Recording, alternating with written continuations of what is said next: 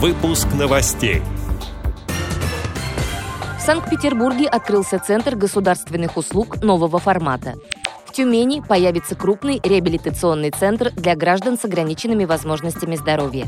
В Москве в домах со старой планировкой установят подъемные устройства для людей с инвалидностью. В Коми создана первая в республике выездная служба детской паллиативной помощи. Далее об этом подробнее в студии Ярославна Буслакова. Здравствуйте. В Центральном районе Санкт-Петербурга открылся Центр государственных услуг нового формата. Как сообщается на сайте городской администрации, здесь гражданам будут оказывать юридические консультации. Пока учреждение работает в тестовом режиме по принципу одного окна 5 дней в неделю в рабочие часы. Для заявителей организована электронная очередь и комфортная зона ожидания. Планируется, что даже при полной загрузке ждать приема придется не более 10 минут. Посетители встречает сотрудник, у которого получают бланки заявлений и необходимую информацию.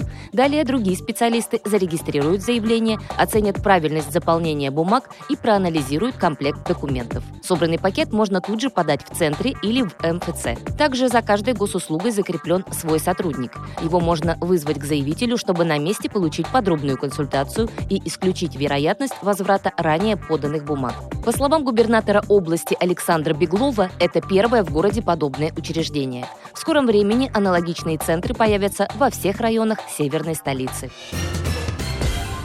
Тюмени появится крупный реабилитационный центр для граждан с ограниченными возможностями здоровья.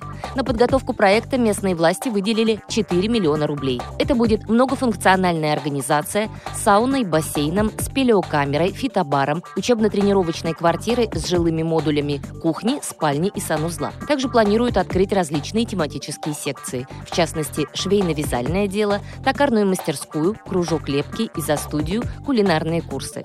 Кроме того, появится появится фотоотдел, звукозаписывающее помещение и компьютерный класс. Также здесь будут работать врачи и кабинет для изучения русского жестового языка, кабинет формирования имиджа и стиля, концертный зал с техническими помещениями и спортивный зал с отдельными зонами бильярда, дартса, шашек, шахмат и настольного тенниса, пишет информационный сайт 72.ru. В Москве в домах со старой планировкой установят подъемные устройства. Их будут делать по индивидуальным заявкам людей, передвигающихся на креслах-колясках предпочтение отдается вертикальным подъемникам. Это своего рода мини-лифты, позволяющие преодолеть расстояние до 4 метров.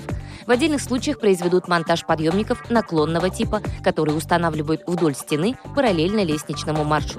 Отмечу, что ранее в столичных подъездах поставили порядка полутора тысяч подобных устройств. Также в рамках создания безбарьерной среды делали поручни и двери с доводчиками, открывающиеся системой визуального и диспетчерского контроля, информирует Dislife.ru. Коми создана первая в республике выездная служба детской паллиативной помощи. Спецорганизация оказывает медицинские услуги детям, проживающим в городе Ухта и близлежащих районах, передает пресс-служба регионального Минздрава. Выездная бригада действует на базе местной больницы. На дом к маленьким пациентам приходят педиатр, фельдшер, анестезиолог, невролог, а также психолог и социальный работник. Все сотрудники прошли обучение в Москве. Специалисты оказывают медицинские услуги и помогают семьям в уходе за ребенком. Кроме того, родственники могут проконсультироваться по правовым вопросам и узнать о получении необходимых лекарств. Эти и другие новости вы можете найти на сайте Радио ВОЗ. Мы будем рады рассказать о событиях в вашем регионе. Пишите нам по адресу новости собака ру. Всего доброго и до встречи!